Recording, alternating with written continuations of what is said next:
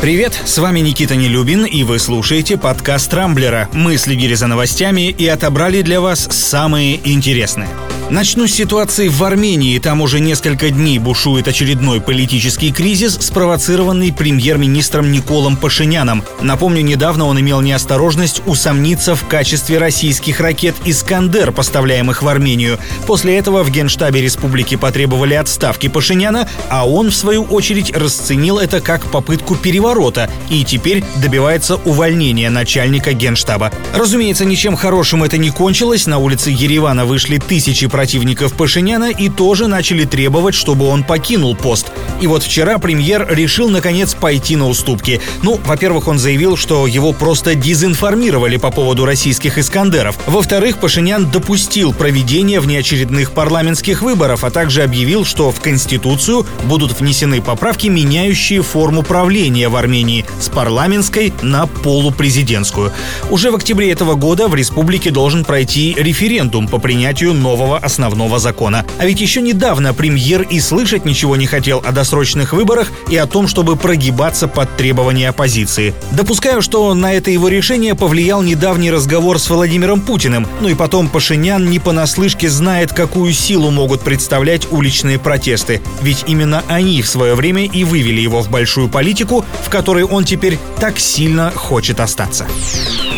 Теперь вернемся в Россию. Нашей стране опять угрожают санкции из-за ареста Алексея Навального. Накануне стало известно, что послы стран ЕС уже согласовали новые ограничения. Кроме того, свой черный список готовят и США. Как сообщает CNN со ссылкой на источники в Белом доме, уже на этой неделе Вашингтон официально объявит, кого именно коснутся санкции. Ну, в самих по себе ограничениях ничего особенного нет. В новостях о них говорят чуть ли не каждый день, да и у кремлевских чиновников они не ничего, кроме зевоты, не вызывают. По крайней мере, они сами примерно так говорят. Примечательно здесь, пожалуй, только то, что это будут первые санкции, которые введет новая администрация США. Напомню, Европа в последний раз внесла в черный список руководителей Следственного комитета, Росгвардии, Генпрокуратуры и ФСИН.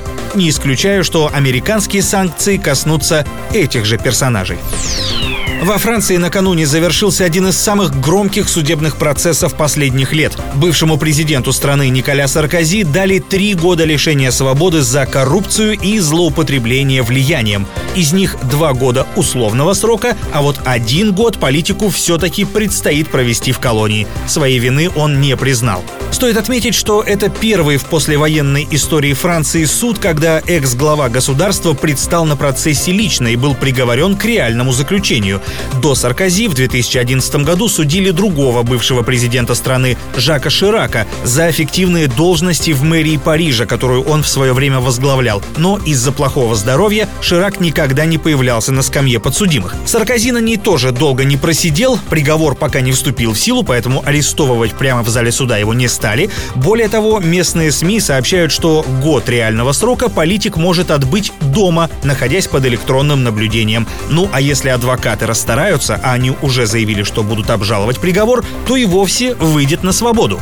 Впрочем, Саркози за время своего правления успел стать фигурантом еще нескольких уголовных дел. Его по-прежнему обвиняют в незаконном получении нескольких миллионов евро от ливийского лидера Муаммара Каддафи на избирательную кампанию 2007 года, а также в перерасходе средств на кампанию 2012 года.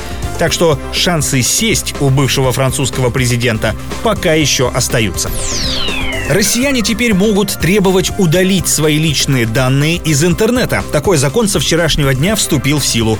Речь идет о так называемых общедоступных персональных данных, которые содержатся в профилях соцсетей или, скажем, на сайтах объявлений, и которыми многие из нас так охотно соглашаются делиться. Это имя, фамилия, город проживания, телефон, электронная почта или личные фотографии. По сути, владельцы ресурсов, получив добро от пользователей, могут делать с их данными что угодно. Особо нечистоплотные, например, сливают базы мошенникам. Но теперь у граждан появится возможность выбирать, какие конкретно данные можно использовать публично. На них админам придется оформлять отдельное согласие. У операторов будет три дня на то, чтобы удалить информацию. Если этого не произойдет, пользователь сможет смело идти в суд.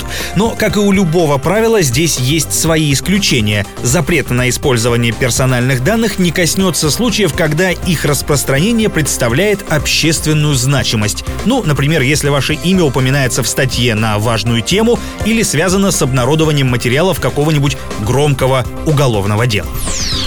Иметь в России дорогую машину стало еще более накладно. Минпромторг накануне расширил перечень автомобилей стоимостью выше 3 миллионов рублей, которые будут облагаться налогом на роскошь. Список, опубликованный на официальном сайте ведомства, пополнился 87 новыми моделями. Среди них базовые версии трешки BMW и Mercedes C-класса, а также Skoda Kodiaq, Mazda CX-9, Honda Pilot и Kia Mojave в топовых комплектациях. Напомню, на тачке старше одного года года и стоимостью от 3 до 5 миллионов рублей предусмотрен транспортный налог с коэффициентом 1,5. Если машине 5 лет, а стоит она от 5 до 10 миллионов, налог на нее идет уже в двойном размере, а на модели до 15 миллионов — в тройном. В общем, богатые тоже платят. А вот плачут при этом или нет — уже другой вопрос.